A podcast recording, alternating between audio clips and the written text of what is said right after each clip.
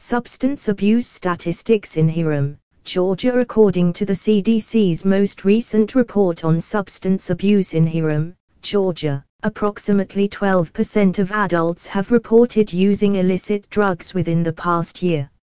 Of those individuals who have used illicit drugs within the past year, nearly half, 47%, reported using marijuana at least once in that same time period.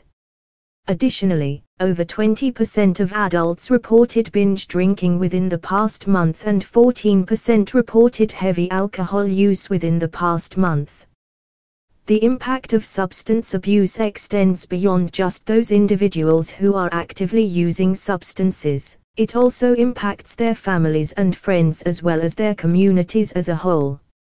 Substance abuse can lead to increased crime rates due to drug related violence or impaired driving, higher costs associated with medical care for those with substance use disorders, reduced worker productivity due to absenteeism or impaired performance, increased risk for mental health issues such as depression and anxiety, and no more.